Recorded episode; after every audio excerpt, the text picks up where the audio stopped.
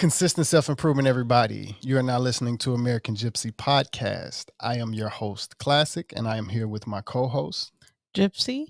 And today we have John Wingate. He is the host of Crypto Conquest Podcast, a Web3 developer and a musician. Welcome to the show, John. Welcome, John. Thank you so much. Thank you so much. It's fantastic to be on. Thanks for having me. It's a pleasure having you. Thank you for being here with us. Tell I'm us glad little- you included. Oh, sorry. Oh, go, no, go ahead, go ahead, go ahead. I was just going to say I'm I'm glad you included uh, the music in there. I didn't know if you were going to put that in there. oh, yeah, because we both do a lot of, we have a, a wide variety of skill sets. So, you know, Yeah. I yeah, like great. to Yep. highlight that. What kind of music Sorry to cut do you you off. do? Oh, uh, so I've uh, been in um, a bunch of different bands, but uh, everything from, I mean, really every kind of music you could ever think of. So it doesn't it doesn't really matter. Everything from literally classical music to country to um, rap to every kind of music you can think of. So rock, you know, it's just uh, the whole the whole gamut. Okay. Yeah, I'm a musician myself. Um, Oh, I awesome! grew up, yeah, grew up playing cello. Grew up in the Oh, wow. and stuff like that. Yeah, and I produce, sing, songwrite, same as far as far as similar. Haven't done Very rock cool. quite, but yeah, as far as jazz, everything else, little tiptoe and country. Yeah. Oh yeah, nice, great. That's Yeah. awesome. So tell us a little bit about that's I guess that's what I was gonna say. You know, tell us a little bit about where you're from and things like that. At least, you know, where were you born and Yeah, I, I was born in uh, in Houston, Texas. Houston, technically in. Memorial City. So and right now you're Um, where again? I'm in sorry. Dallas. Dallas. All right. That's right. Yep. So I was born in Houston. Um, you know, lived in a, a city called Alief. I don't know if you guys are familiar with Alief, Texas, but it's a there's a lot of um, um, athletes. We've had a lot of rappers come out of there. Um, it's it's kind of uh, um, very well known place. They call they call it the Third Coast down here, down in Houston. So you got East Coast, West Coast, and then you got Third Coast down here in Houston. So uh, Alief is one of one of those kind of um, uh, places that is uh, on the map if you talk to people who are from Texas. But uh, yeah, if you're from LA, you guys are the place that everybody talks about. So I think I've only But, been uh, to Houston once. Yeah. Oh, you but did. I- you- well, you know, have is that the only time you've been to Texas? No, I'm I'm originally from Mississippi, so I've been to Oh, okay. Dallas a few times, but I think I can only remember going to Houston maybe once or twice. Not too sure, but yeah, I don't. It, I remember it just being huge and humid. Yeah, Uh, yeah, you know, it's um, it's certainly not a uh, a city that I, I love Houston from a you know because I'm from there, my family's from there, and, and all that. But uh, I certainly don't uh, miss it too much. Let's just leave it at that. so you were going to say something, Gypsy? Gypsy, I think you were going to say something. What were you? No. I, I said, well, we passed through Dallas. Um, so we drove from LA all the way to Mississippi and Georgia. So we Oh, passed man. through um Texas, but I haven't really spent too much time in Texas. So. Well, you know, everybody from uh, California is moving out to Texas, so I wouldn't be surprised if you get Yeah. yeah, yeah. It's you know, I mean, it's um when you're looking at places like Austin, Dallas, you know, they have very similar environment, climate. Um, you know, just the landscape is very similar, uh, especially if they're looking at that L.A. area. I mean, I know you got some you got some bigger hills out there, but yeah, uh, you know, for the most part, we don't have the smog and the the uh, you know we can we can see our hills on it all days. Okay. uh, so, uh, but yeah, he's uh, Texas is um, a lot of people moving here from L.A. and and all that. So uh, yeah, it's it's pretty it's amazing. The city the state's growing like crazy. Has Yeah. that changed the culture of Texas? No, because Texas is really it's really multicultural. No, no, I don't think it has because Texas has always been a, a really multicultural type of place. There are concerns. I think a lot of people have concerns about just some of the policies of, you know, that have been set up in California and that kind of put California in the position that it is right now, making their way over. But I think for the most part, um, those those traditionally aren't determined by the people for the most part. You've got your congressmen and your Congress, you know, your your people who are um, really proposing the uh, the um, um, laws and then the people just get to to vote on them for the most part and uh, you don't even need everybody to vote on them you just need enough to Yeah. be more than the other side so i don't see a, a big culture shift but a lot of people are worried about it So did you grow up um, in music, or was it something that you kind of got in? Is it in your family, or is it something that you just kind of got into? I've I've been in music my whole life. So we, you know, when I was a kid, um, my my dad's very musical. Um, my brother he played violin. I played trombone, and so um, you know, from a very early age, we were always we got guitars and basses when we were you know seven, eight years old, and we just would play and sing and play and sing, and then we got really good and got better and got better, and so you know, we just started doing different things. But you know as as much as i've always tried to pull myself into music it seems like there's always been something that's um, come up at the same time that drag i love i love music first off. But uh, you know it always seems like there's something that comes in at a, at a similar time that um, gets my attention just a little bit more and i don't focus on it as much as i you know i look back sometimes and say man i wish i would have focused on music a lot more I, I don't know how much more I could have, but Yeah, it was for me. I um, my brother played cello as well. It was kind of offered to me. I've mentioned it before, probably numerous times on other podcasts as well. But um, I was basically offered, you know, the cello, and it's something that I've had to think about as an adult on, you know, my whole music relationship. I do. I love music as well. It wasn't quite in my family, you know, like maybe for you, but I didn't like playing the cello growing up. So I didn't practice. And I, like you said, I, those things are like, I wish I would have practiced a little more. I do wish I would have practiced a lot more. And I wish I would have liked playing the cello. Well, no. After growing up, I guess I learned more that I didn't like classical music. It Mhm. wasn't the cello. yeah It was I didn't really Yeah. like playing classical music, even though it's the ultimate foundation for the um, um, cello or for you know for string instruments. Period. And the fundamentals and everything, the technique and everything that come along with it is is priceless.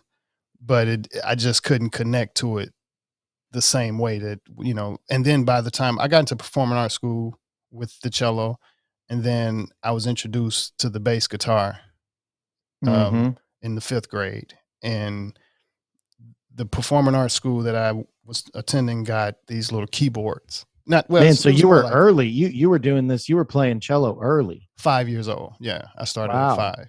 Yeah. like mozart and that's the thing is like my brain, and because at the performing arts school we had music history. I mean music theory as well.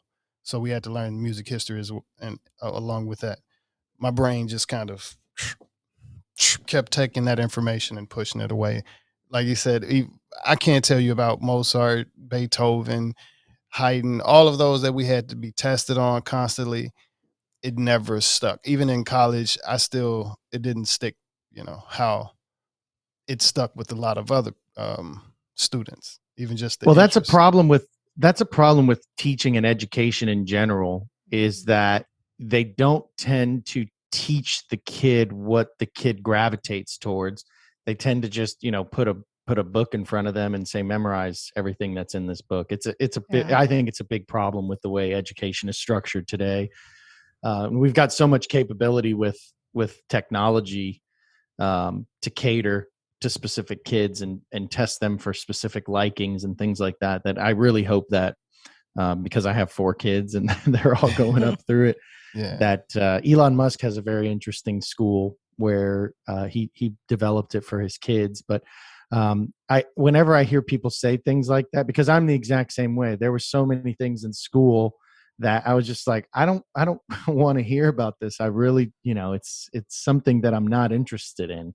yeah. um, and and you know if you look at people like elon musk or steve jobs people like that they tend to give you the advice of you know do what you're passionate about because that's what you're going to stick to and and be passionate to wake up for the next day and i think we've got to instill that into our kids it's a it's a just just it's a injustice that we're doing them by by creating educational systems to to both of our points i think Yeah, Yeah. because even then, at, at sixth grade when they the school received or the piano um, class, the teacher for her classroom, she received keyboards and they came with these instrument boxes. And basically, then we got drums and sounds right at our fingertips. My brain was, I was, I barely kept a C just to keep from not getting kicked out of the class or, you know, for not getting Yeah. kicked out of the, the uh, Yeah, you did what you had to do. You obviously were able to do it. You did what you had to do. but we our assignment is you know the scale this books like you said they put this book there and it's learn this song and you know as a beginner piano pianist um, i have even to this day i have instrumental songs that i started making and saved them on a floppy disk now but i wasn't interested in that in learning what what type of floppy disk are we talking about? Are we talking we about ta- the five and a quarter, or are we talking about the three and a half? Let, let's got to be the three and a half yeah Okay, all right, all right. the three and a half yeah I'm, I'm 38 for the listeners yeah Okay, all right. I'm 39, so I'm right there with you. yeah. So and it's funny how how things even worked out. My my private cello teacher was her um rest in peace Nadine Derby. She's like was like a second mother to us because we had um, private lessons twice a week, and we were like her prize students. Um, our pianist, who also played cellist, uh, or the accompanist, you know, who would accompany us on our recitals and things like that whenever we go to competition or anything, have to perform. We had the um, pianist, Mrs. Sullivan. I'm trying to pull back the her name. Um, gonna say maybe was it Jacqueline Sullivan or It's- Jacqueline? It's funny. I can't. I, I was trying to pull back a uh, uh, elementary school teacher's name for uh, the other day, the same way, and I was like, "What is her name?" I was going to try to look her up on LinkedIn. I know it's Sullivan. I just I'm I'm not too 100 percent sure on the uh, her The first, first name. Name. That's my problem. I know mine was Miss. Clayton, but I just can't remember what her first name was. because Yeah. we used the last But- name. That's right. Uh huh. I um I had to go to her house one time to rehearse, and she had the same box that my school had, and she had the equipment to put those instrumentals onto cassette tape. So Mm. she ended up putting it onto cassette tape for me. Oh, and I actually, like I said, I think I, if I'm quite sure, I still have those cassette tapes. You know, that, Wow. that, you know, when I made started making those beats. After that, I probably didn't get into producing and learn what a music producer was until college, like my freshman year, or I could maybe say coming out of high school. When, when I'm graduating from high school, I had so a what was that the was a what was that transition for you so i've always thought like you know how do how do i I- I've done everything from plays and musicals and you know played instruments and sung songs and played you know what whatever right? But there's a transition I think mentally between being a, a person who performs and then being a person who produces because not you're really not even you know just writing music at that point. You're you're putting it all together every Mhm. every aspect of it. You're finding you know who the proper artist is for the the piece you're finding the piece you're finding you know who's going to mix it who's going to put it together and sometimes that's you do handfuls of those sometimes you do all of it sometimes you just pull the people together so what was that like for you because i've always you know i've always been interested in that component to go back, I guess, to the my middle school days when I was producing, um, in that same classroom, the teacher had um, the device. Basically, she could hear everybody. You know, as far as she could press the button, and she that's how she conduct the class one on one, or then you know, if she, oh wow for this was in when this was when you were in sixth grade This is uh-huh, in sixth grade at a Power APAC Performing Arts School in Jackson, Wow. Mississippi. Yeah. wow that's pretty And- advanced for that far back and we didn't have any major producers. David Banner is one of the biggest names as a music producer to come out of Mississippi. So there wasn't like a local um, following that you could, you know, get involved with and learn how to produce like you did and like you had in Atlanta or some other Mhm, places. mhm. Yep. So even then, you know, like I said, I was pretty rebellious. I wasn't interested in, you know, um, learning the book stuff. So at the end of the class she would press the button and to you know everybody hear everybody. And then you know you know that's just to as a sign you hear a quick flash of everybody's music in your headphones and you know that the class is gonna get ready to end. And every time she pressed that button you know you hear a beat you know coming from somewhere and all the kids would look up at me.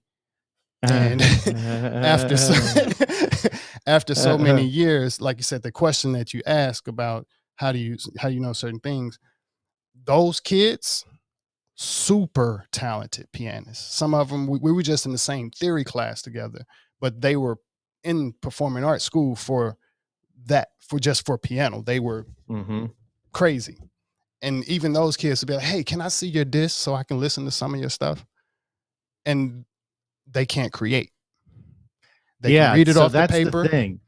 and that's Yeah. something that I realized then, you know. So it was a balance out of I'm not worried about the teacher liking my music.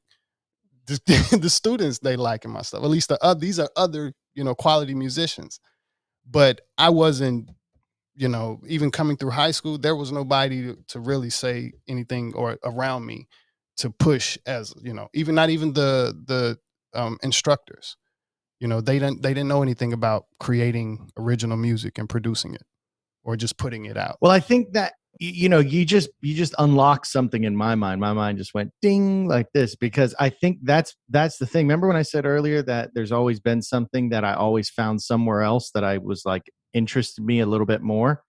It, Mhm. it's the creation, and I've never been able to create music, but I can create. You know, I've created artwork and I've created. Um, you know, I've created my own version of songs or, you know, little deviations of things, right? Spins on things, but Mhm. never something from scratch in music. And I think I, I really have to create to feel like I'm being purposeful is one of the things that I found with myself. And that's, you know, I think you just hit, I think you just solved a lot of my problems, my life problems with that statement that you just made. Well, I guess. Oh, I because I think it. that's you know some people who are creators they need to create at the end of the day. Like if you're not able to create something, so in the Web three world, like with you know that's why you want to Yeah. be there because you're doing development, right? Software well, development. that's Gypsy.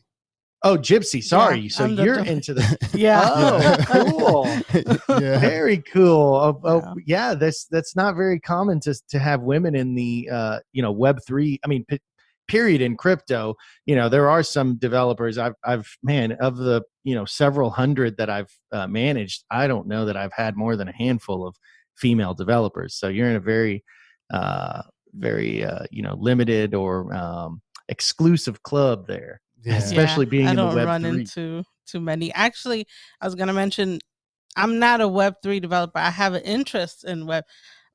I do web development, but I'm also interested in in Web three and crypto and blockchain. So I um that's why I mentioned I want to start looking into transitioning to that because I have interest in it in my personal life. So I figured it would go hand in hand. But um yeah, I haven't gotten into Web three development. So you're both creators. I think we Yeah. understand that right now. You're Yeah. both creators. And I, I mean, do having the podcast is creative things as well. Like I I stopped development for a little while and I did photography and I ended up liking that and Mm. I do some content creation um video and stuff. So there's there's like two sides of me and both need to be expressed and, and I guess- artistic as well. yeah, so Yeah. it's um I feel like it's two different sides but both have to be expressed in some way. So one is through What's know. the what are the different sides? Tell say that again. Well, I guess creative versus um like do you feel like your developer person who's doing the development is the same person creating the music as well? It's just two or you feel like it's two different aspects of you. I, well, I, I think that they're the same. They're just different manifestations of creation. So so Uh-huh. you know when I sit down and try to because I've done it before. I've sat down and tried to create music. So there was a while. I guess the most I ever got, the closest I ever got to what I would consider creation of something new was I used to I used to spin turntables. So you know when when you do that and you know i had these these uh beat mixing machines and you know tables and and when you're doing that there is this element of creation that comes out when you're mixing several different songs and you're going for you know i mean we used to do for like three four hours just spin these sets for three four hours and so that was probably the closest i ever got to creating but i think that for me the creation is you know the inherent thing that i want to be doing and then i just want to be the best creator the most expressive artistic creator in the best form that i can create and so for me you know the music didn't really i don't know if it was just i didn't have the the, the stick to itiveness to create the the music. I mean some people you know they sit down and like mozart sits down and he, he looks up like i mean i'm just playing here but he he looks up and he comes up with a song you know and i'm like shit i can't do that with with music or piano but i could do that with code and i can do that with uh, you know so many other things uh, business creation and so many other things that i just gravitate towards things. I'm passionate about those two i think that's what the the difference is too there is that i'm passionate about them yeah. And what made you get into web3 development? And explain what that is because we don't talk about enough about crypto but we both have interest in in crypto? It's first off, it's about to change our lives. That's the Yeah. first thing we all need to understand and know. It's about to radically transform the way, um, you know. So one thing that I am a believer in is that um, the fi- the financial rails of of the world, unless you're somebody who's disconnected themselves, um, you know, and there are a lot of people who have and and can, but uh, unless you've disconnected yourself from being financially dependent on, you know, worldly things let's just say it like Right. that uh you know finance and the financial rails of society are one of the major the most important things that that um control our daily lives.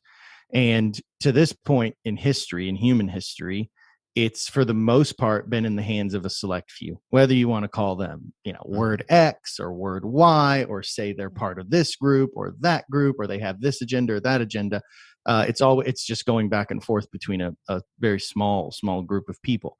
And at the end of the day it all comes down to you know value that we ascribe to whatever they're giving us right? And then we we use that as a medium of transfer. So you know it went from stones to tools to gold to now we're just throwing paper back and forth at each other and what crypto does blockchain does is it it um it decentralizes the the concept of of value and who sets who gets to set the value um, and you're starting to see governments understand that and i'm going to cuss a little bit more probably ahead. while we're talking Um, about this so okay i, I won't Yeah. do the bad ones but you know i'll throw out just the, the, Go mi- ahead. the minor ones so you know it's got government saying oh shit because they're starting to realize like i was i was um you know i run a project called BankSocial a company called BankSocial financial and it's a um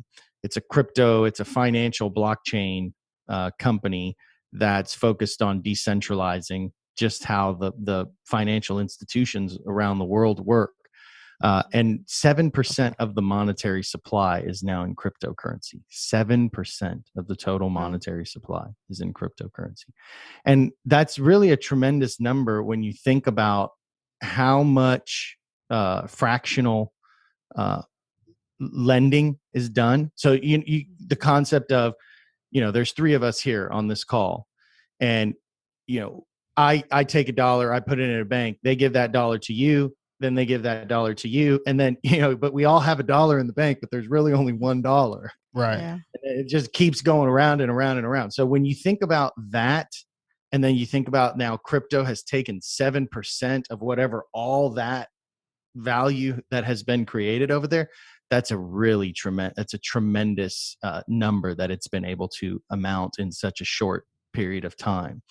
And you know we see governments starting to make big moves um, some are being really really embraceful of it others are uh, oddly enough the united states well i don't want to say oddly enough i think it's there's it's clear why but the united states has been very slow to adopt any specific stance. I mean every time you hear it it's like you know scare i you know i've got this conspiracy theory that what they're really trying to do is just scare the markets as low as they can so they can continue to Mhm. acquire as much as they can uh, because they understand that um, you know the way these th- these these systems are coded and they can't be broken and you know wh- when when there's a finite supply and you can't just go push the button to say okay we're raising the debt ceiling and we're printing um, you know five trillion more dollars uh, stuff gets interesting economic Yeah.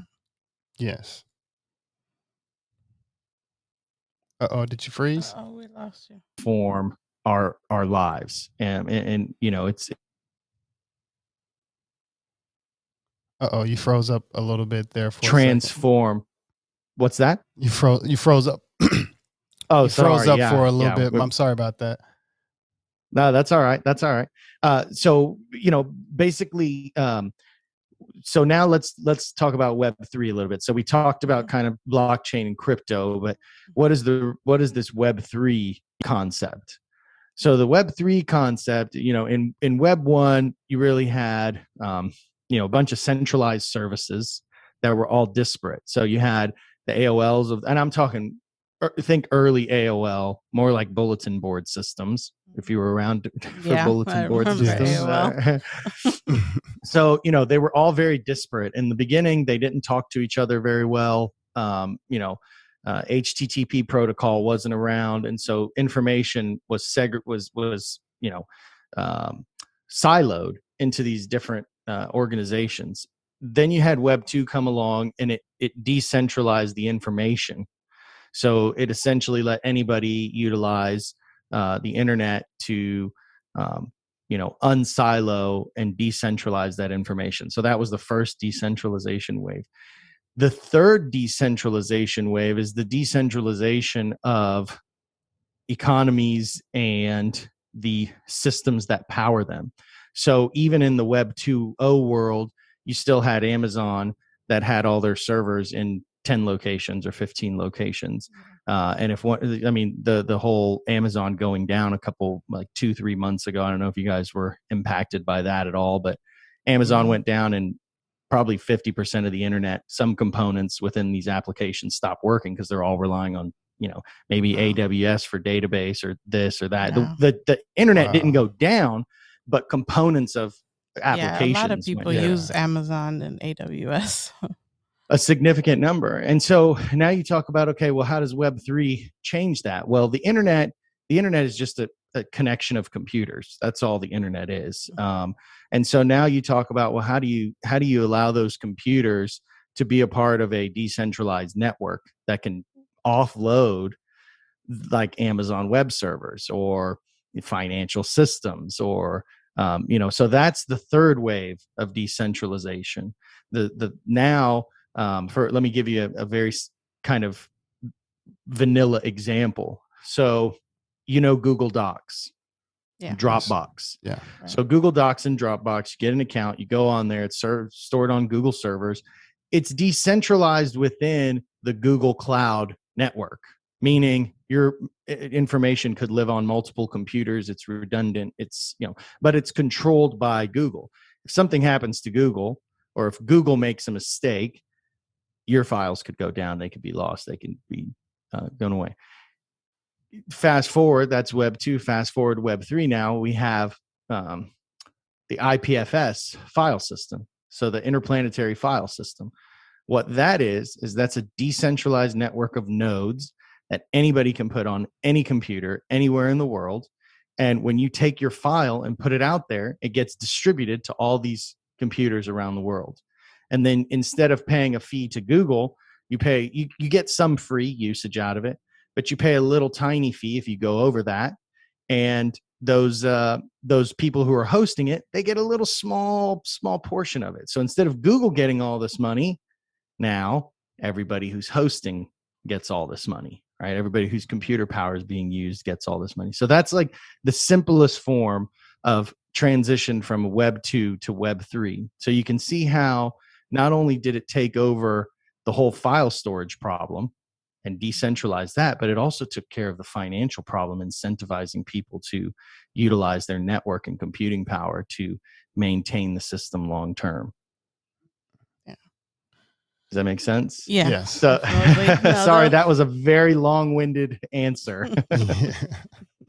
but it definitely opens up as far as to get a, a little explanation for because she knows more about it than I do. I'm still learning, of course. So that's why we definitely enjoy conversations with people like you because this helps us get a little bit more well actually a whole lot more um, um knowledge about you know some of the things that we don't know or just still can't pick because you have to watch the video even for me i watch a youtube video over and over whether it's about cryptocurrency or nfts and a couple of things and it's it's pretty complicated but you know you have to be, yeah, and that's why I don't like to start off with.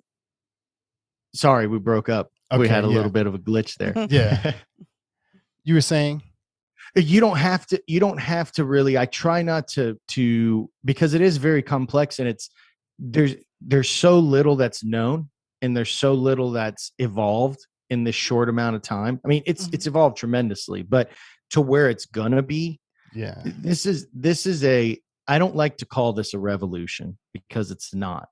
Uh, that that's just uh, re- revolution is is uh termed in the root word revolve. We're not revolving around anything. This is an evolution. This is taking us to another phase of being as humans. And i it's something that i like to call uh, social capitalism so I'm actually writing a book called Social Capitalism that's going to be out in probably another month and a half. And the basis of the book is how in the future we are now um, able to work together socially and still utilize the concept of capitalism but not in a you know not in this crony capitalistic or this top down capitalistic way it's a way that benefits everybody who wants to participate. And so you'll have all these little micro economies that spin up, and then you'll derive value from one or two or multiple or hundreds. And then you'll take those values and go take them into other economies that you choose to participate in. That's the future of, of uh, fi- financial freedom, as I, you know, can envision and very much hope to be a part of uh, ushering into the you know to this evolution that's that's coming in that i believe it's really got two distinct roads that it could go down right now. Yeah. One is this one that's owned by venture capitalists and people who just want to capitalize on the name of blockchain. They're they're they're just there to make tons of money and then you know 7 years later they'll figure out what what to make money on next.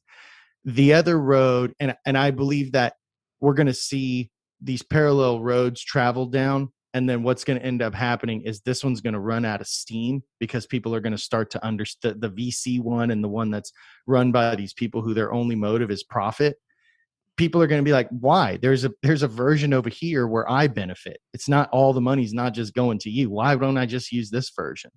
And mm-hmm. because there's nothing to stop it it, it will the the he who solves the problem for the people will win in the web3 world versus before it was just who had the most marketing dollars you know who who knew the people in the government and who could stay relevant right? Who didn't get Yeah. shut down.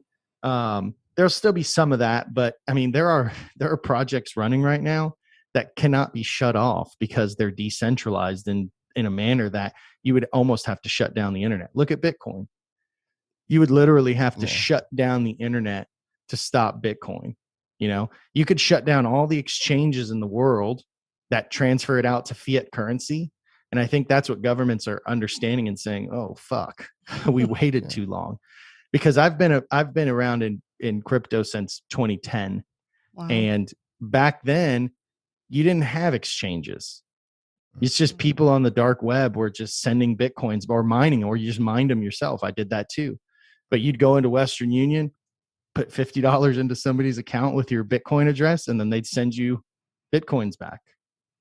That's it. That's how it worked.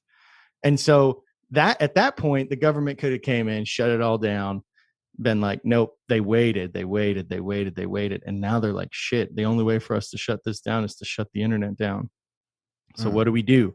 They can try to shut down the exchanges and all that's going to do is tell people that um, we just need to keep our money in bitcoin we don't need to you know we don't need to take it out of bitcoin because we need to the the biggest paradigm shift that's going to take us the longest to make this transition is people understanding that they have the power and they have the value. We Mhm. it's not it's not our relationship with government, it's not our relationship with a corporation. That's what they market to us. It's like, "Oh, when you get that when you get that McDonald's in your hand, you feel good and you and McDonald's are powerful." No. no. you are powerful Right. you're Yeah. you're supremely powerful over all of that um, and so that's that's the position that we're gonna have that's the paradigm that we're gonna have to uh, push past we're in the right time though we have the ability i mean beautiful people like you are um, you know getting messages out there and working hard to get messages out there i know you guys are doing two podcasts a day that's you know For that's now. Yeah, yeah. yeah well that When that's we, that's we graduate, tremendous amount of work yeah, it'll definitely probably be even more podcasts a day. Wow, that's incredible. That's incredible. But you you know, beautiful people like you guys are putting this this information out there and whatever information it is, it's allowing people to grow their, you know, experience through, you know, learning from other people's experience. Just like what we were talking about before about the whole being creative, right? And and when you decided or when you found, how you found. Yeah. Somebody else hears that and says, "Oh, that's how I felt. That's what I saw." that's how i experience life this is what it's all about this is what the future world is is all about yeah Yeah. because there's still people um that feel like with not that much exposure that felt like oh this is just a phase and it'll blow over and you know the whole thing will go away. I'm like no it's a it's another layer. It's another you know layer of just like the internet that will be used to do a lot of different things depending on who's even to try to be a, a- I guess to stay a step of ahead um, with that idea of how do you defend yourself? Or how do you how how what would be the best defense to to trying to be you know one step ahead of them trying to turn off the internet to protect your investments? Or you know if that if it even tried to come to that? Well let's be real. If if the internet went down your normal bank ain't going to work either. Right. Right. So so this this is not a question of if they can do it anymore. Right. it, it- it's not it cannot happen in my in my view. Yeah. Um you know the thing that will happen is they that there could be this period of time where there's an effort an active effort and i think i see it a lot now where cor- this is why i think corporations are trying to get involved with nfts and and cryptocurrency because they need you to feel like without them you don't have power. That's what they need you to feel. That's the ultimate involved. Yeah that's the dichotomy that's happening here is that the one side is fighting for relevancy. Mhm. you know people are waking up and saying we just need each other. Yeah. That's all we need is each other. And the other side is saying no no no no no no no no no. You need you need me. You need us. You need we. You need you know governments. You need corporations. You need all these things. Maybe we do right yeah. as components of our daily lives, but not as the things we derive the most power from. I, I mean, look at how much. Okay, Nike the other day d- debuted a I don't know, got to like thirteen thousand dollars, a thirteen thousand dollar NFT, digital NFT. Who who buys this stuff? What are we buying this stuff for? Relevancy. That's what we're mm, buying Yeah. it for. That's it. And so they're they're really making an active effort and they're using money to do it, which is kind of gross to me. It's really Yeah. it's really gross. Look, I love money. I love money. Okay. I love it. But you know, there are ways there there are certainly ways that we should be utilizing it in in society and um corporations deriving power uh, just through trying to, to remain relevant doesn't seem like the right way to me. yeah I've, as an artist, they've tried to mix, um, you know, of course, the record label type of things with um, NFTs on how you know artists are going to make um, money with NFTs, or the record label is going to use NFTs to make artists. Now, explain that to certain some artists on, or if you can, you know, to what they really mean by that, or or what are some of So the here's- ways? here's what I look at as a, a, an NFT. Okay, so you have two different types of platforms right now in cryptocurrency. Just really quickly, okay? Mhm. You've got your just your coins that are just uh, you know they're verifiable, they're traceable, they're you know they can't be stolen just through hacking. Okay, just through hacking the blockchain. Then you have smart contracts. Okay, Okay. so what you need to think of NFTs and smart contracts, uh, uh, uh, uh, how you need to think of those is just like a contract that you're writing up as a you know as an artist. The cool thing the great thing about nfts this is what it gives the artist it puts the artist back in that value position okay? Because before how many times have you heard uh, big artists uh, i think there was uh, who was it? Um, kanye west and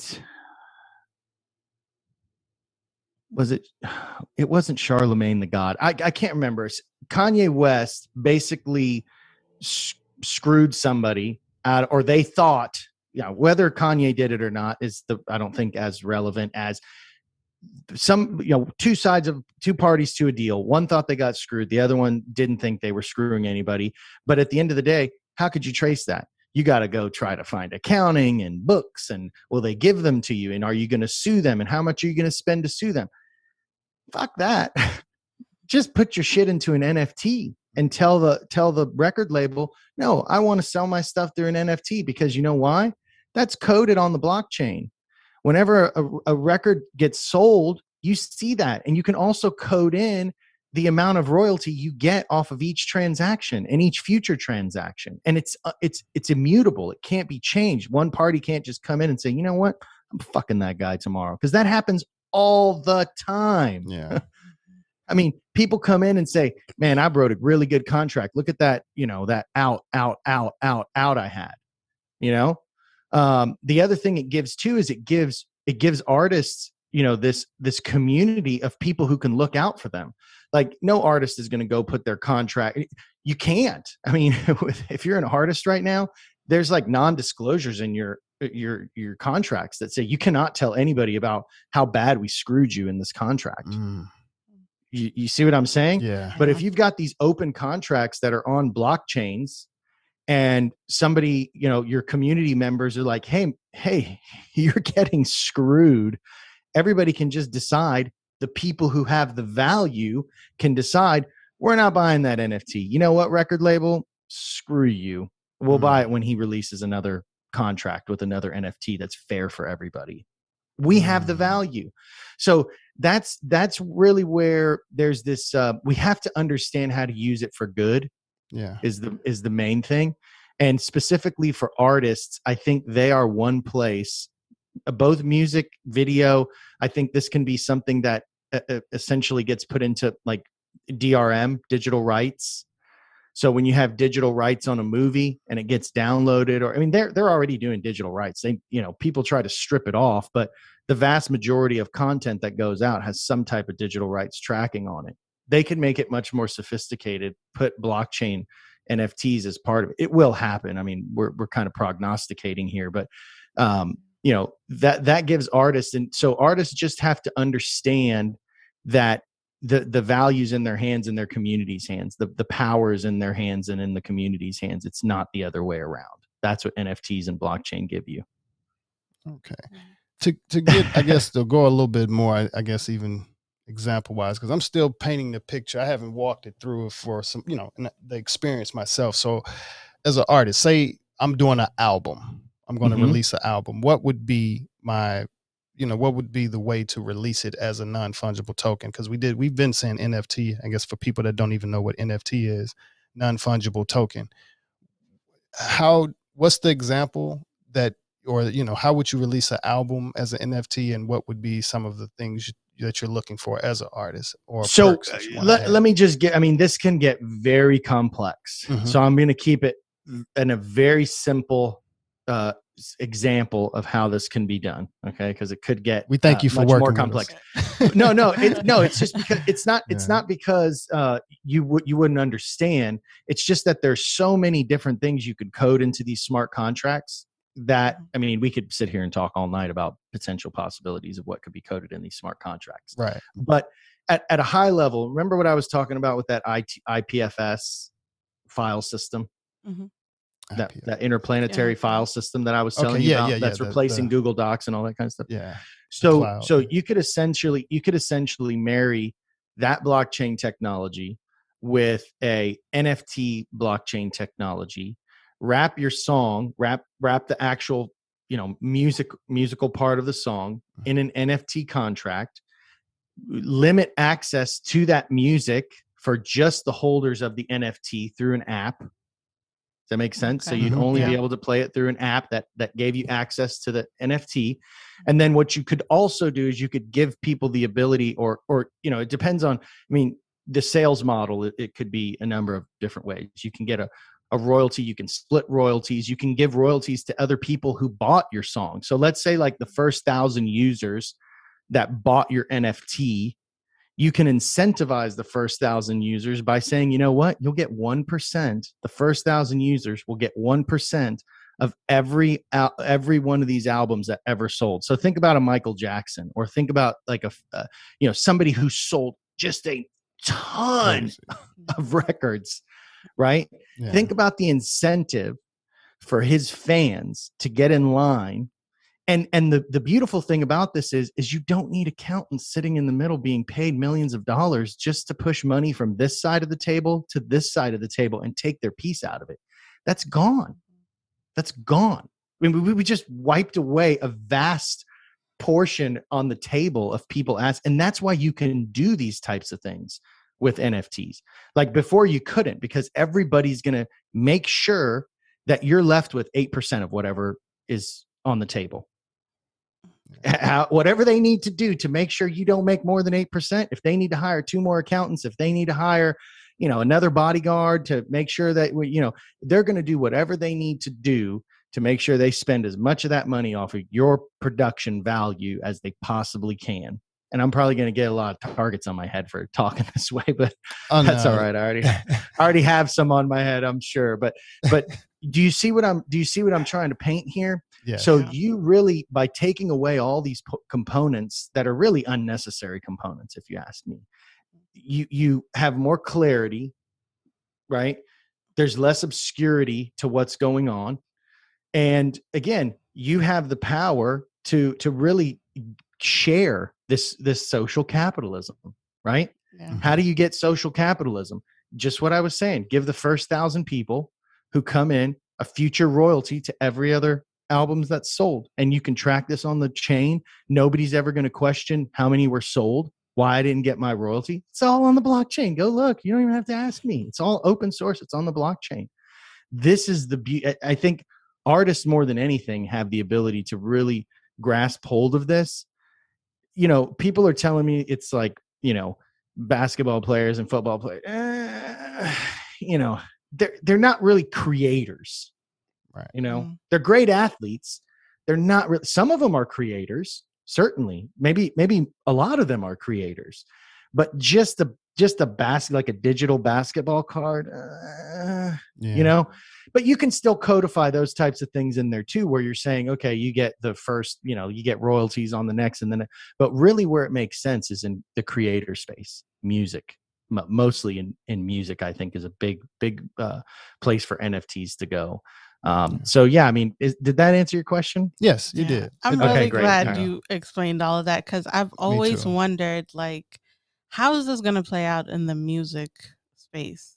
Um, so this is and I hear people mention it, but I, of course, you know, with information, you kind of got to go over it, over it, over it sometimes Yeah. to, to it, absolutely and it helps to hear it from different people, you know, other than just Gary V. So, yeah you know, it- well with gary we vee you've got to pick it out between the fucks so Yeah. it's really hard But I love it, But You yeah, know? we definitely. but uh yeah, that's you- like I said, definitely help. even for our listeners. You know, that's one of the reasons why I even ask certain questions is just to get it from a very beginner mindset. You know, how do people get introduced into it? Like you said, you've been into crypto since 2010, and that's amazing. But I'm I'm still fairly new, you know, and this is 11, 12 years later almost. I mean, So- you, we're the good thing is that we're all still very new. If you look at like the adoption curve rate of, um, okay, so I, I put out a number seven percent of the total world money, but that's not user adoption. It's way less on the user adoption side. So mm-hmm. we're we're like early, you know, 1999, 1998. Maybe we're crossing over that 2000 bubble that happened in the internet back in the day where you had a bunch of companies everybody was you know starting to figure out that man this internet is a pretty cool thing. What is this thing? You know you got Yeah. mail. What is that? That sounds pretty cool. You know so so the the when the internet started started really blowing up that's where we are right now with cryptocurrency. That's where we are right now with blockchain. So mass adoption is still you know in front of us. We're not it's not behind us. We're not like in the in the iphone app stage yet. So just know that getting involved now still puts you way far out in front. And i think it's great gypsy that you're getting into web3 development i would highly highly encourage you to learn technology. Are you do you know So- react at all? Um, yes, not as much as I feel like I should, but yes.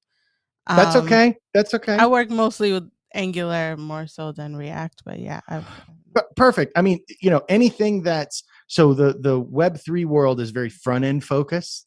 You know the and by the way, I was gonna say I actually have five other, uh, four other siblings that are also uh, web developers. So we're like a family. of, Oh god you guys developers. can freaking write the world so you guys need to go write the new web3 world we definitely appreciate like what languages um are like would you recommend because i know i see some javascript but i also see python like what are your recommendation for a person that's getting into web3 yeah so my recommendations are mostly um front end languages because a lot of the applications just deal with um, they're just uh, user front end applications. And and web 3 for the most part unless you're doing something significantly more complex doesn't always have to go back and touch you know python backends or or php backends go backends wha- whatever other languages you want to use server side. So more so client side rendering you get speed out of it um, and and you can deal with wallets you can deal with transactions uh, languages i think react um, certainly angular anything that's really front end javascript um, you know they're all they're all really javascript um, yeah. um, but you know learning um, node node.js uh, would be would be something that um, kind of would if you're a front end developer but you're trying to do some stuff in back end that's a easy seam more seamless transition than trying to go to you know python or php or whatever other Yeah. language you, you want to talk about um, and then as far as I'll, I'll give you guys a couple of uh, you know sdks the Mhm. development kits that you should look at so there's one called Moralis. M O R A L I S, Moralis. Oh. It's a, uh JavaScript framework that, um, you know, there's a Web3 library, there's a Web3 component library that you can um, include in any project. But the Moralis has taken that and put a bunch of wrappers around it. And it's Okay. also taken other components, other Web3 components, and brought them into one library. Um, and I think they're doing a, a really great job at, uh, and, and they also have, so you know there's three components most of the time to any application you know you got your front end you got your server side and then you've got some type of database component that typically sits with the server side uh, component so um, with with these um, you know faster more agile um, products that are being released you tend to see like no sql databases Mhm. you know so Yeah. like mariadb um, and that's something that Moralis has out of the box. It comes with a free mariadb um, instance uh, and you can just kind of write directly to that mariadb and it's really fast and it's really cool. So those are the technologies that i would recommend um, playing with if you're looking to be you know kind of in the forefront of web 3 but you guys should i mean you guys should really start pushing yourselves that way.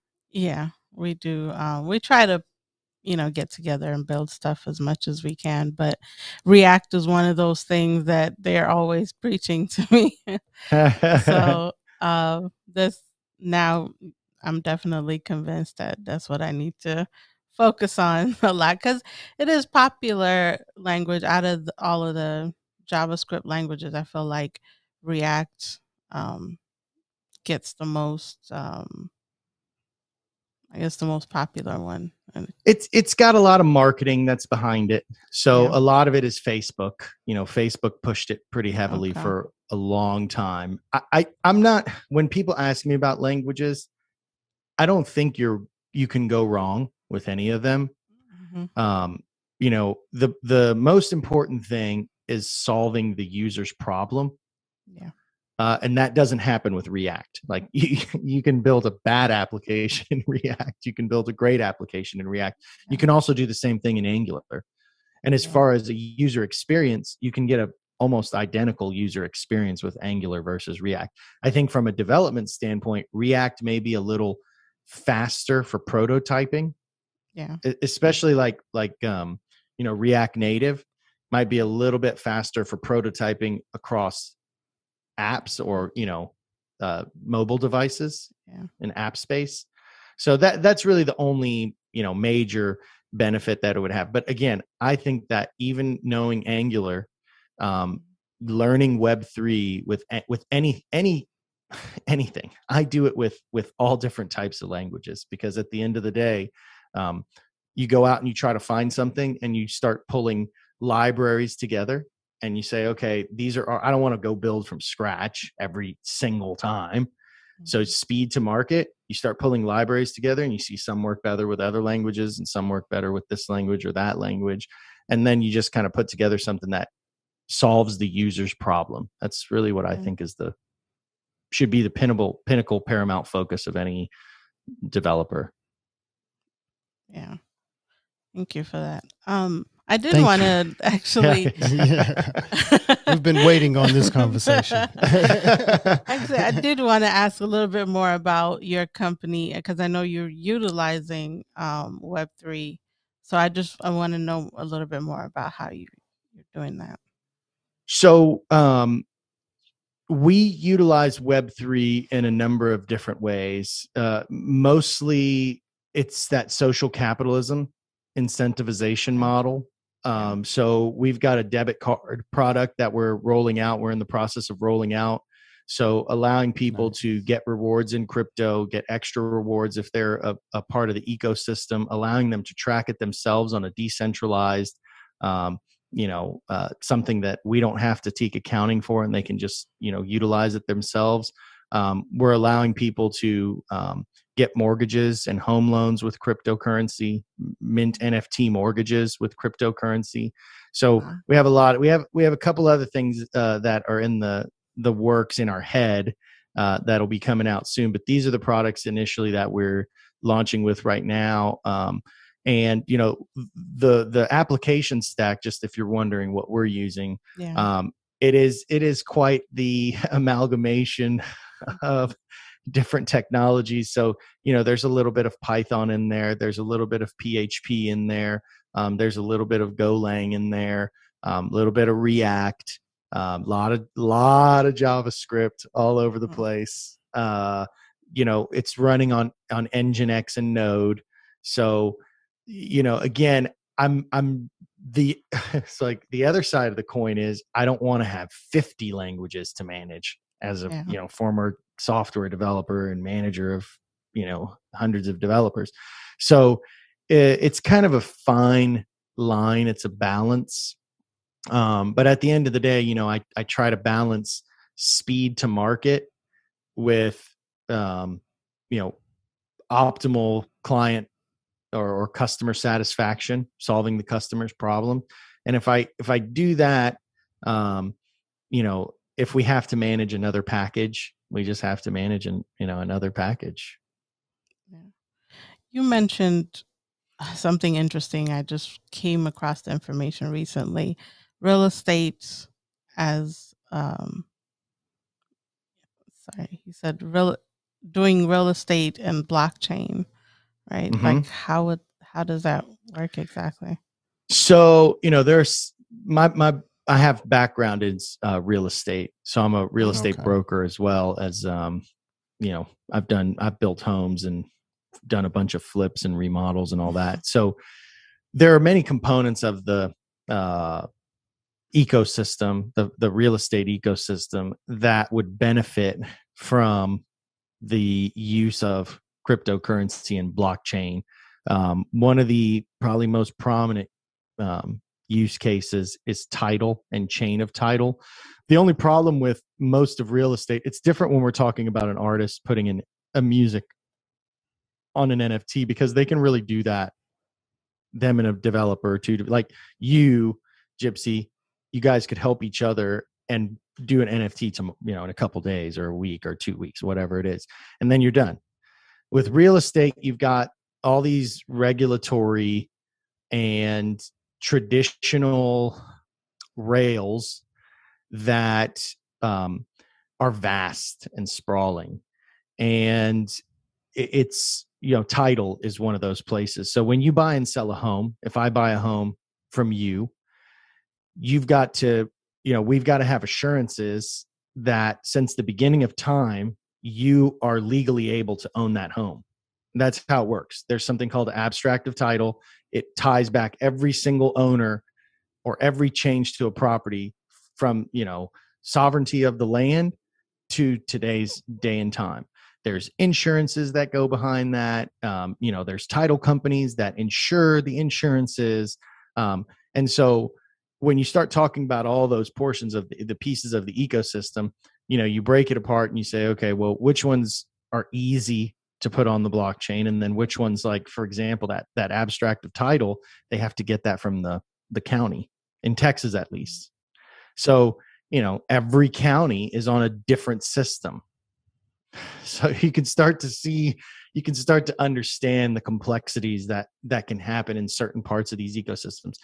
In in mortgages it's a little bit different because you're dealing with um, you know those the documents the information the underwriting those are handled by banks. And each bank um, you know they they try to standardize as much as possible because of things like fannie and freddie and all those um, you know major underlying buyers of mortgage. It really comes comes down in the mortgage side to who buys it. And so in order for you know if i'm if i'm doing a loan as a bank and i don't want to hold that loan i need to make sure that when i underwrite it and i look at all the rules that i need to make sure are good that somebody else is willing to buy that loan off of me so because there's more standardization in the mortgage space there's the opportunity to create NFTs that wrap all of that complexity and codify it on a blockchain. So, Okay. you know, that that's where we're focused on right now, but there certainly are other components um you know that that could be taken into consideration. I think some people are working on the real estate agent side. Um it's just, you know, how far out on the limb and the tree and the branches do you want to get or, or how much closer to the main branches do you want to stay we're because crypto is so new and that's why i encourage everybody to, to get involved now we're building the main branches uh, and and that's exciting to be part of an industry when you're building the main branches because um, when you Yeah. start building little twigs it's like if you're out there on a twig by yourself and it snaps and you fall that's, you know, that's it's better Yeah.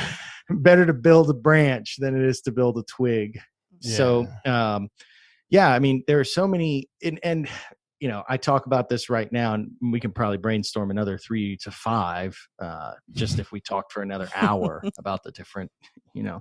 But um yeah i think recently somebody just uh um we listened to their um twitter spaces and you know i think a lot of people i won't call them out on this uh on this podcast but a lot of people are just going after the name blockchain just to try to use it as it but they you know when you start talking to them about how is it gonna how does it actually use the blockchain other than just saying hey i'm on the blockchain.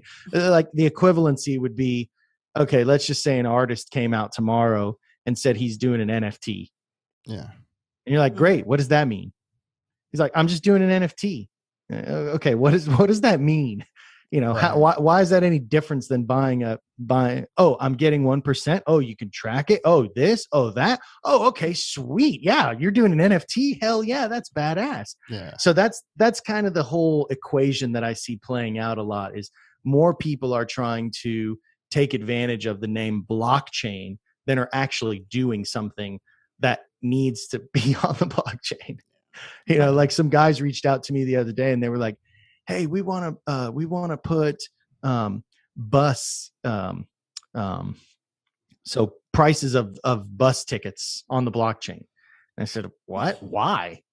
And they're like, "Oh, because uh, the guy who's investing in it wants it to uh, say blockchain." And I was like, "Okay, that's Mm. that's a reason. You know, that's not a great reason, but I guess it's a reason." Uh, but yeah, that's a lot of that going on right now. Pretty weird.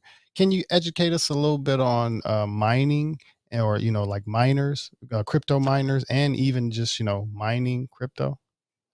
Yeah, um, you know, so mining has evolved a lot. Um, it's one of those things that is consistently getting more complex uh, from from the code perspective. So every time, like on Bitcoin, for example, every time a, a block is mined, it gets slightly more complex the next time. Um, and so what what that does is is you know it, it it's uh the economics of getting a coin are always changing. It always you know gets more expensive to to mine the next coin.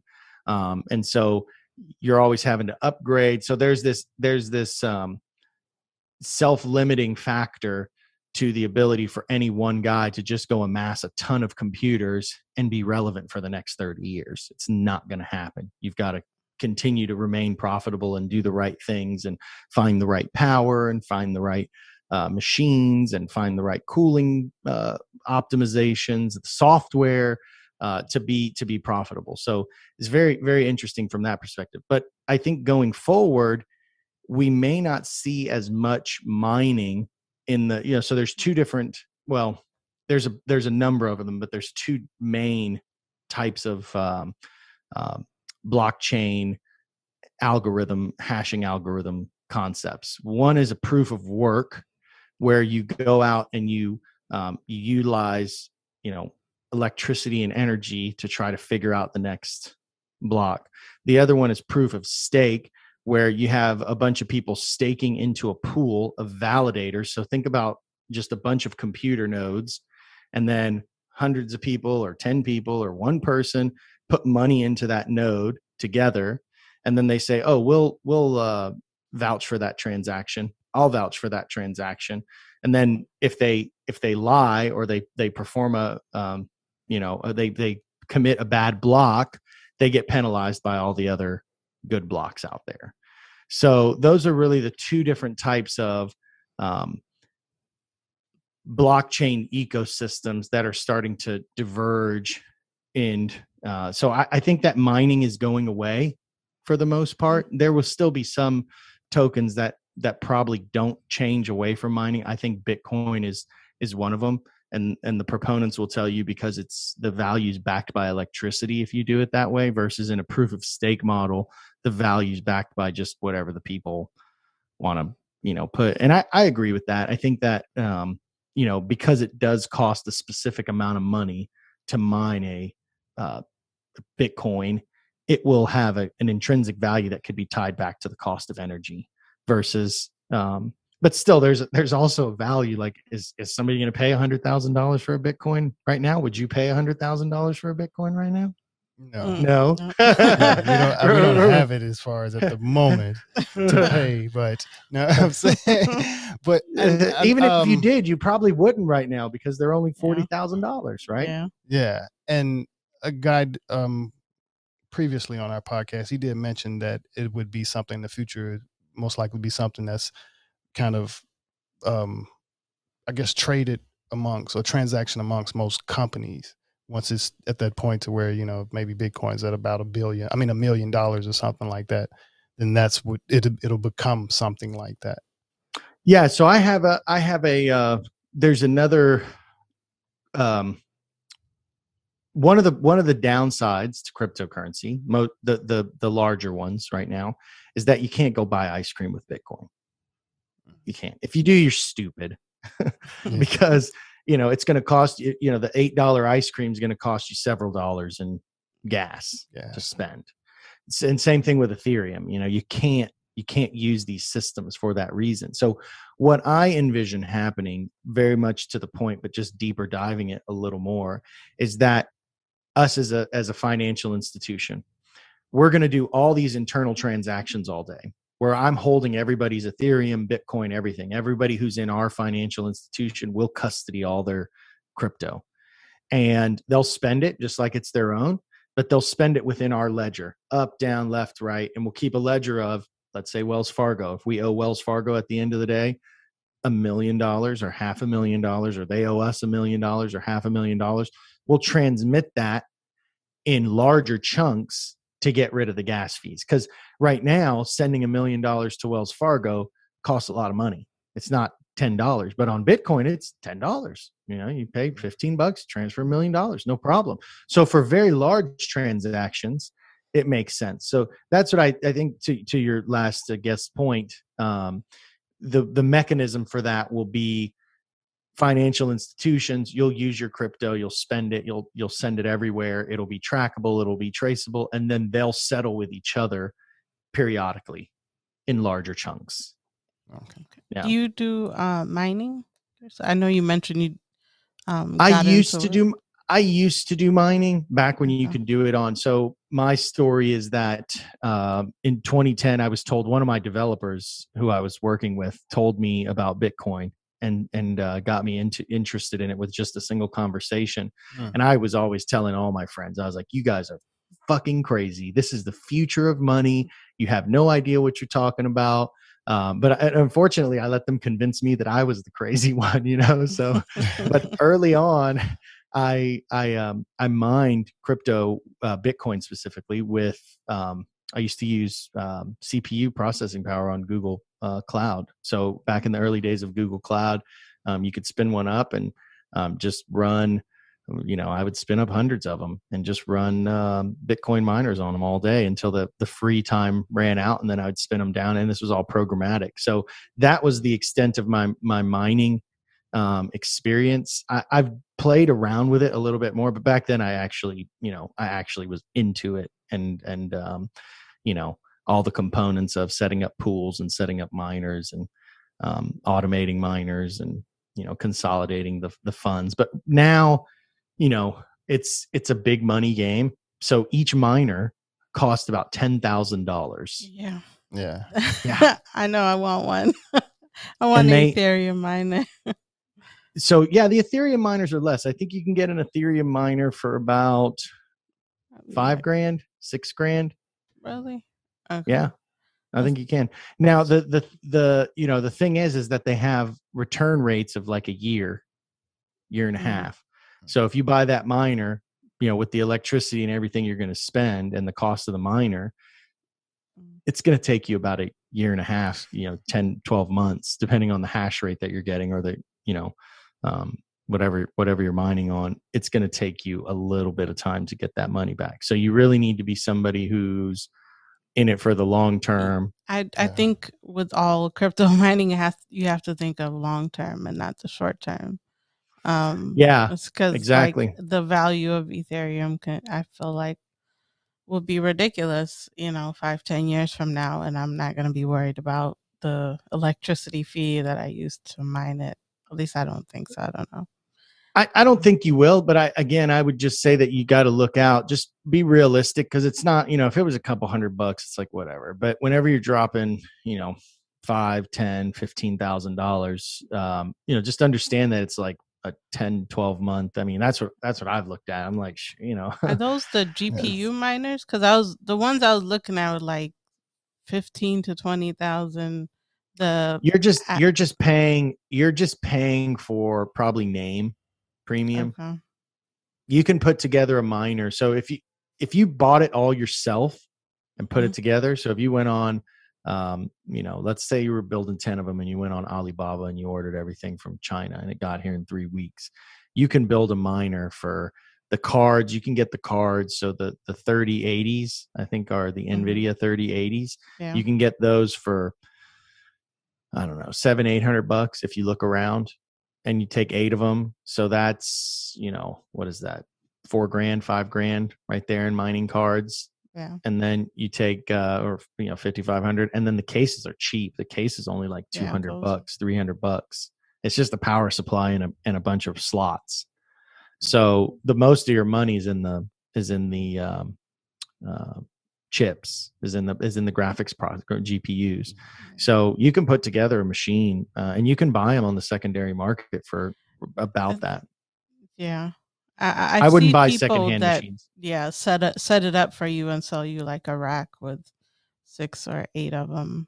Um, You know, you're a technical person, I think. So I think with between you two, you could figure out how to put together a miner. It's it's Yeah. i- i- it's I'm not going to call it simple, but I'm going to say it's straightforward to the point that there aren't a tremendous amount of components. You know, we used to put computers together as kids, and you know, Yeah. there's shit 40 different components that you have to put together, and maybe not quite that many, but you know, there's certainly more than just eight graphics cards and a power supply. Right. So the cases already come put together with the with the motherboards on them, and you're really just installing the GPUs and the software. So I would encourage you to because the other thing here too is is if you're going to host them in your house, what if a graphics card goes out? What if it goes down? What are you going to Yeah. do? Yeah. You need to know how to fix it. yeah. Right. So yeah, so y- you really you- you're really best served if you put it together yourself, save the money, learn how to use it. Um, you know, if you were sending, if you were buying 15 of them or 20 of them and sending them to some co-location and you just didn't have to worry about it, that's different. You know, Yeah. pay, buy, somebody else will take care of them. Done. Um, but that's my that's my advice on mining. We we've looked at a few different mining operations. We're actually working behind the scenes on a mining operation, but it's I'm not mining myself. We're just um, we're just looking at deploying other people's miners in places. But um, yeah, Thank We you for sharing that information with us too. We yeah, my pleasure. Recently got a helium miner. Uh, took like six months to get delivered. Smart. Yeah, Yeah. but by the time it got here, it's there's a lot of them here in downtown LA. Yeah. When I ordered, I think there was five, um, like four, three or four in my hex, and now there's eleven or twelve, and it's going up. But it's still Yeah. interesting to just test out and I think it's smart. I think it's very smart because uh, it's it's doing two things. It's getting you comfortable with the social capitalistic model, where now you've bought into the system and now you're benefiting from the system, and you've decentralized the centralized systems. So that's a very important component to be a part of.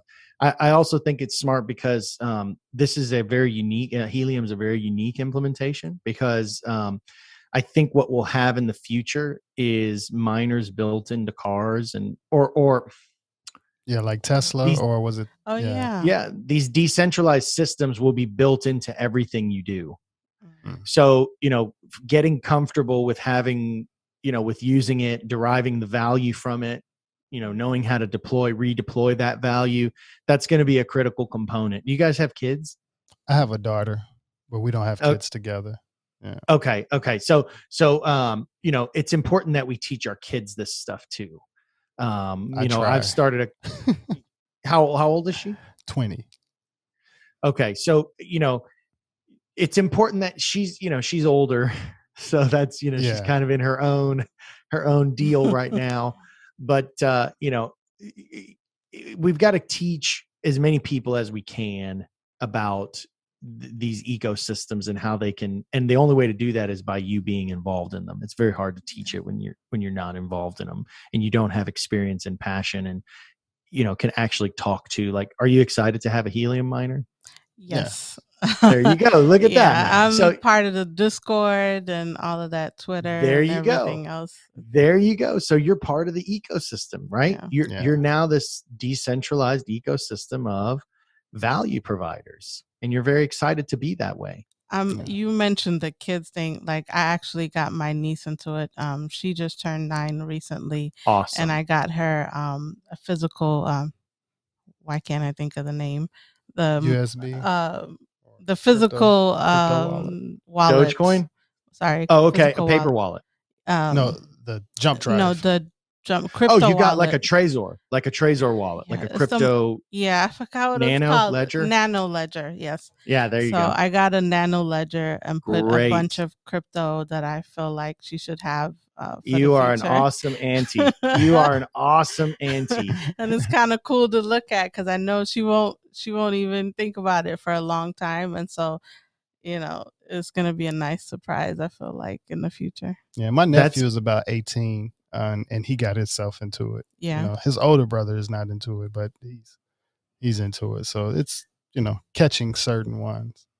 Yeah, I think there's a there's a like um like 19 20 21 22 year olds for the most part they're going to college they're they're trying to figure out this transition in life between high school and being a grown up and the one thing that often goes way over their head is that you need to start looking at the financial aspects of your life Yeah. that's you need to start setting yourself up financially early i wish somebody would have you know it, people did tell me that Yeah, we're you know it's I- all of us. all of us. it's all of us you know Yeah. but I, I will say that i wasn't taught that early in life you know so my, my mom you know always make money it's good to have money blah blah blah blah blah but you know there are components of of financial um, um, Uh, literacy that we all need to be aware of and i think crypto needs to start being put into that and and really because because you can just like take some crypto, give it, you know, create a wallet right now, give it to your kid and say, here, start playing with it.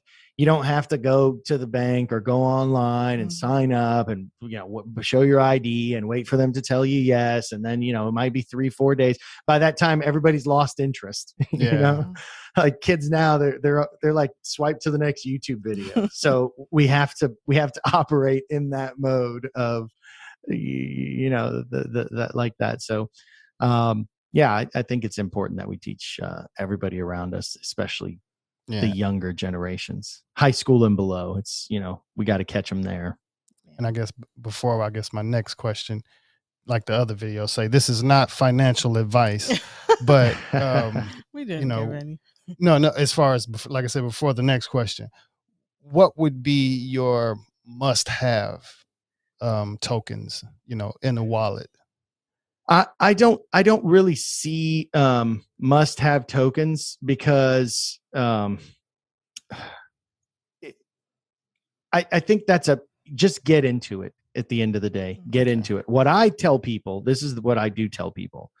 Make sure that when you get into a cryptocurrency, you understand what it's about. You understand the community. Like when you got into helium, when you spent a thousand dollars or however much you guys spent on a helium miner, you didn't just do it because FOMO one day you woke up and you saw charts popping off and you were like, oh my God, I gotta buy a miner and go with it. Right. you did research, you figured it out, you bought a machine, you brought it home, and now you're, you know, working with it. So same concept. Don't FOMO, don't fear into, don't, you know, get scared and think you're gonna miss out on this wave that's coming. Don't do that. So don't buy any coins like that. Um, you know, make sure that there are people involved, real people that you can see and say, oh, that's a real person. Um, it just limits the, there's so many scams and rug pulls, they call them, that are happening out there. Make sure you're dealing with real people. And then, you know, make sure you understand the ecosystem um, to to a degree to where if you had to explain it to somebody else, you could explain it to somebody else. Because I think that the the new economy is going to require you being passionate. Like you went and bought that helium miner, you put it in. You guys were obviously passionate about being part of this decentralized community. You're in the Discord, you're on the Twitter, you're you're passionate about it. If you're not passionate about something, um, the the new economy sh- certainly, you know, I'm not here to predict the next thousand x. I can't do that, and I don't want to do Right. that. Uh, you know, I'm here to I'm here for the long the long haul, the longer haul. yeah. So how do we, you know, how do we set ourselves up for the the best position going forward? It's understanding that the new economy is a, is a social capitalistic economy. We're going to benefit from the ecosystems we believe in, that we understand, and that we want to participate in and and stake our value in and gain value from. So that's what I always tell people when they ask me which coins. It's like that's really more in the in this world. That's more of a personal question. It's not just a make money question um, to me anymore because um, you know I think I think that the the if if you've got if you've got 10 grand so here's that's my official answer Thank you. okay i'll give you my my non-official non-financial advice answer if you're looking to just find you know 10,000x gems and you're wanting to go drop you know 100 bucks and try to turn it into 10,000 and you want to spread that out over you know maybe you've got two three thousand extra just to just play with and you want to put that into 20 30 40 whatever um, you know you can you can go watch decentralized exchanges. So there are um, there's like a, a um, tool called moon tools moontools.io Okay. and you can go watch moontools.io and you can see tokens that have just launched. So the, the best opportunity to do a thousand x is not to buy after everybody's bought it's to be one of the early ones into you know staking into that system. So you know if you watch moon tools you can see early launches of cryptocurrencies and tokens and then go look at their marketing go look at their you know what they're doing what their website looks like what they're you know who's kind of involved with it. And if it all looks good you know you can get in pretty early um, I don't think there's. I, I, think you know you can also get into the to the main guys. I don't think it'll hurt to have some Ethereum. To Gypsy's point, I don't think it'll hurt to have some um, little bit of Bitcoin. Um, you know, I also have some Binance token. It's more worldwide type of token. I think it has a lot of. Um, it's got a lot of risk. It's got a lot of potential too. Uh, but you know, I think that the top three to five, I wouldn't put any of my my funds into something like US Tether or USDC you know i wouldn't do anything like that. I think those are just for people with hundreds of thousands that are moving to you know dilute their risk. So i wouldn't play around in any of those and i would stick to the you know top 3 to 5 tokens if you're just talking about longer term. And then again any of those ecosystems that you research love find out about um, so yeah that's that's really my i feel like research is a big part because if you don't end up researching it and really getting into it because you're passionate about the project, then you get all these paper handers every time there's fake news. You know, people are selling their positions and then they're left with, you know, and then it goes back up again yeah. and they're like, oh shit, I missed out. And so you definitely have to do your own research in order not to, you know, get swayed by fake news or pump and dump. Here's another thing I'll tell you that I just kind of realized myself too, and it's it's been working out very true. Um, you know, when you hear everybody saying we're at the top, we're probably not. We're probably or, or sorry, sorry, sorry, sorry. When you hear everybody saying we're going to bust through to the moon and this is going to be, you know, it's 10xing from here, it's 100xing from here, it's probably not. Yeah. You're probably that's not going to happen. You're probably at the top and you need to you need to understand that. And i'm not telling you you need to sell but you need to understand that. Don't go dropping in everything you have because some guy's saying oh it's you know oh my god everybody starts saying it and everybody gets scared. The opposite is true on the bottom. So when you start hearing everybody say oh you know this is gonna it's gonna drop another uh, we're not at the bottom yet. So so look at exactly what happened and just take bitcoin as the prime example okay end of December, you know, mid December, everybody was like, "Oh my God, it's going to a hundred grand!" Everybody, when I say everybody, go on Twitter. Everybody, okay, everybody who's an influencer, whatever you want to call them, was saying, "Oh, it's going to a hundred k." What happened? Boom, bottom dropped out of it. Okay, then they're silent silent, silent, silent, silent, silent. It's dropping, it's dropping, it's kind of hovering, hovering. Got down towards the bottom, and then they were like, "Shit, we didn't get it to go as low as we wanted to." So what do we need to do? We need to tell everybody, "Fuck, it's about to it's about to drop another 50%, 75%." And they all start saying it. All of them, JP Morgan and all, everybody, all these mm. Twitter influencers, everybody. That's all they start saying is, "Oh my god, we haven't hit the bottom. It's going down blah blah blah blah blah more." And then what happens? We were at the bottom and it starts to climb again. And they were like, fuck, we didn't get it to, you know. so it's this game.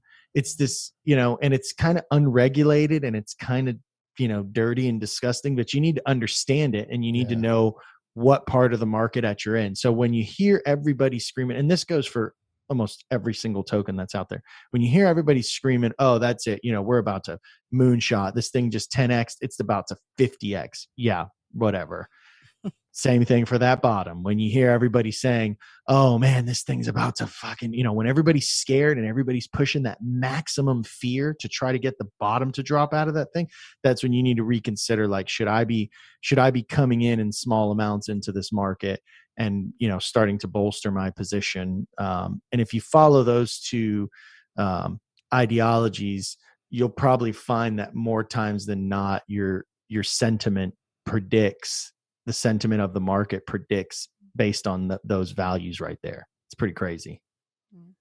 When there's a huge jump, and you know, of course, somebody you've gained a lot of money and you're ready to cash out. What are some of the complications that people will have in those moments? You know, it's it's not very complex, and that's what I you know a lot of people. I was talking to a friend of mine who's in big in the stock market, and he's a technology guy, and when I told him, you know, I asked him like, oh, "You're not in Bitcoin. You never talk about it, or crypto. You never talk about it. Why?"